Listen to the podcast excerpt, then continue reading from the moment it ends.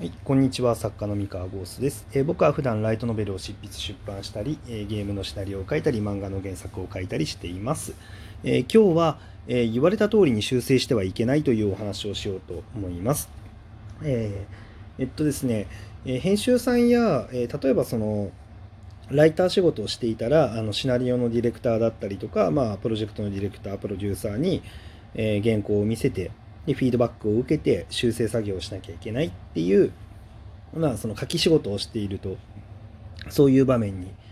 出くわすことがよくあると思うんですけれども、まあ、作家だけじゃなくて、まあ、いろんな仕事で誰かのチェックをクライアントのチェックを受けて、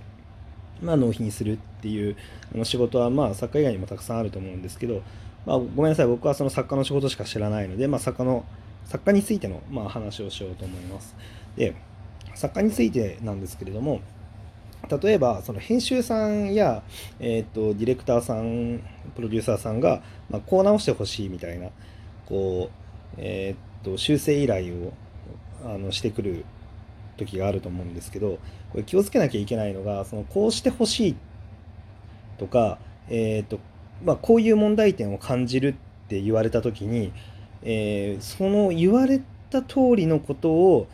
えー、愚直にやってもうまくいかない可能性があるっていうお話をしたいと思います。えー、とこれはですねあのー、まあ理不尽に聞こえるかもしれないんですけれども、えー、結構あるんですよね。あの ここ直してほしいって言われてそこ直して提出するじゃないですか。でだけど結果的に、うん、やっぱりまだなんか違うっていうこう返し方 をされたりとかすることもあるんですよ。あのでただそれはえっとそのフィードバックしてる側が何だろうえー、っと悪気があってやってるわけではなくて、えー、要はその問題に感じた部分の、えー、問題の本質が実はその部分以外の場所にあった、うん、っていうことがありえるんですよ。で、え、っとここで気をつけなきゃいけないのは、え編集さんや、えっとそのフィードバックをくれる人っていうのは、えー読むし読む側の視点として読んでまあ感想をくれるのであくまで書く側の視点としてはあの意見は出していないんですよ。でそこ気をつけなきゃいけなくて例えばあのここの主人公のこの発言がすごく不快に感じましたっていうフィードバックがあったとするじゃないですか。まあ、その主人公と女の子でまたなんか会話をしていた時にその主人公の一言がその女の子を傷け傷つけてしまう一言を平気で言ってると。だからここをちょっと直してほしいみたいな、うん、まあ感想だったとするじゃないですか。でそこをその部分だけを、え直したけどあれ不快さがあんま変わってないみたいな、うん、ことになったりするんですよ。でなんでかっていうとその不快の感情の原因がそれよりも1個前の、えー、シーンとかで主人公がこういう行動を起こしていたことが問題だったとかそうここでこういう行動を起こしてたからもはやこのヒロインと会話してるこのシーンでは主人公は何を言ってももう不快であることは変えられなかった、うん、だけど前のシーンが問題の根本だっていうことまでは気づけなかったっていうことっていうのは全然ありえるんですよ、うん、でなんであのやっぱりそのすごい作家さんすごいライターさんってあのこの一つのその修正依頼を受けた時に本当にここがあの問題の本質なのかなっていうのを結構ちゃんと考えて、えっと、もうちょっと遡ってこう読み返したりとかしてあ問題の本質ここにあるんじゃないかって言ってそこごと変えるとか、まあ、そこが問題なんじゃないですかねっていうこう提案を返してあ言われてみればそうですねっていう感じで編集さんやあの、ね、あのチェックしてくれる方が納得して、まあ、そそそれであの修正の方針を定めて修正するみたいな。いろんなやり方があるんですけどなのでそのフィードバックされたまさにそのピンポイントな箇所以外のところに問題が眠ってる可能性があるんでいわゆるそのまま修正しちゃうとまああのー、辛いつら、うん、辛いというか、まあ、ちょちょっと足りないかもねっていうなんでその何か問題点指摘された時は、まあ、もちろんその部分だけを直して解決する可能性もあるんであの必ずしもその、ね、すぐに全体を直したがる必要は全然なくてだから密なコミュニケーションをちゃんと取るのが大事かなって思ってます。なので僕は結構その編集さんとかから指摘されるとその指摘された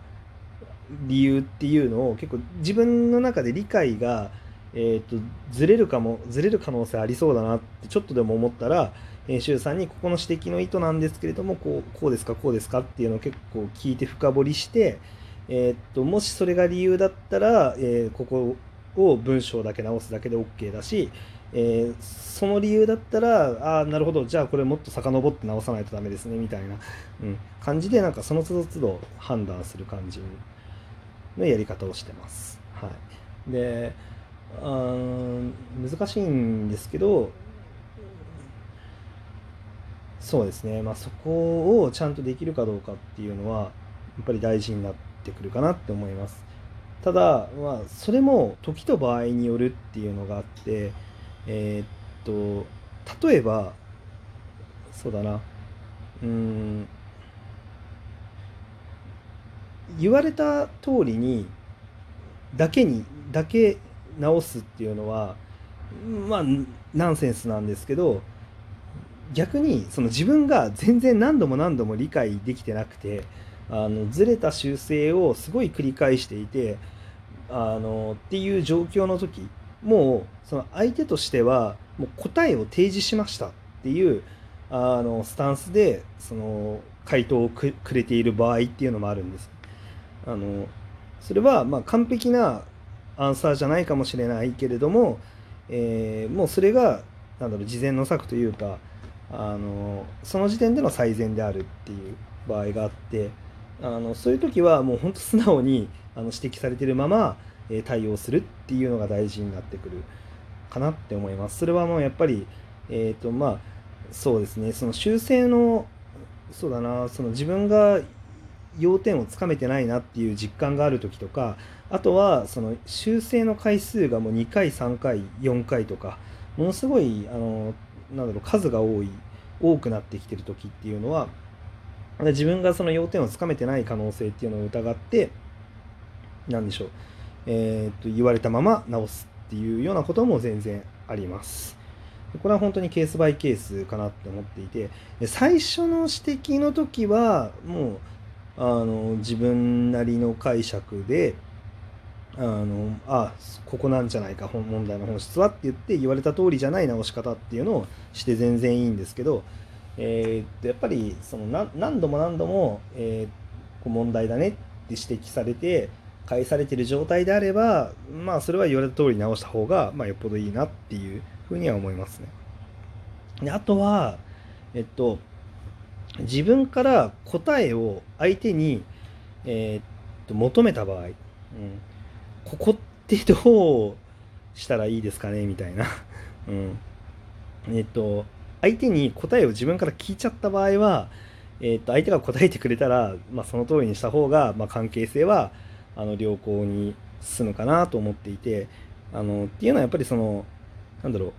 あの本来自分の仕事じゃないんですよね。その編集さんや、えー、っとそのプロデューサーディレクター、まあ、フィードバックをくれる人にとってあ例えばあのなんだろうもうここのギャグシーンが全然思いつかないと。ネタが思いつかないと。でネタ考えてくれませんかって。あのそれってもう作家としては結構敗北に近いんですけどそれを聞いちゃったらね。あのあいあのクライアントとか、えー、っと編集さんに、うん、もうこのギャグシーンのネタが思いつかないと、まあ、それってもう SOS 白旗を上げてる状態なので。でそこでまああの相手に聞いて例えばその編集さんがじゃあもう爆笑のあの一つあのとっておきのネタ教えますよって言ってこうなんか教えてくれたとするじゃないですか。でそれをうん、なるほどって言って、分かりましたって言って全然違うものをスッて出したら、バカにしてんのかなって思われる、思われちゃうわけですよ。そうそうそう。あの、ちょっとって聞いてくれたからせっかく 答えたのにみたいな。うん。で、まあもちろん、それは、えー、っと、その編集さんからアイデアをもらった上で、その編集さんのアイデアが、うん、やっぱ面白くないなみたいなことになっちゃう可能性も全然あるんですけど、まあ、えっと、まあ、それぐらい粘る、粘れる余地がまだあるんだったら、まあ、自分で考えた方がいいかなって思いますね。で、相手にアドバイスを求めたんだったら、割とそのまんま、まあ、採用採用しちゃった方がまあいいかなっていう気がします。うんその方が関係性も良好だしその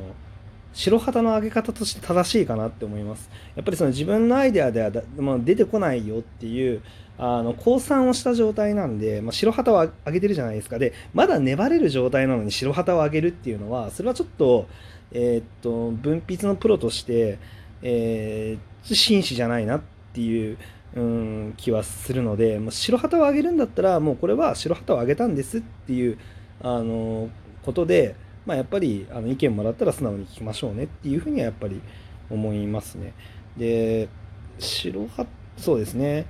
まあ、まだ全然自分が粘れると、うん、あの自分でアイデア出せるよっていうんだったら、まあ、それはもう自分でアイデア、う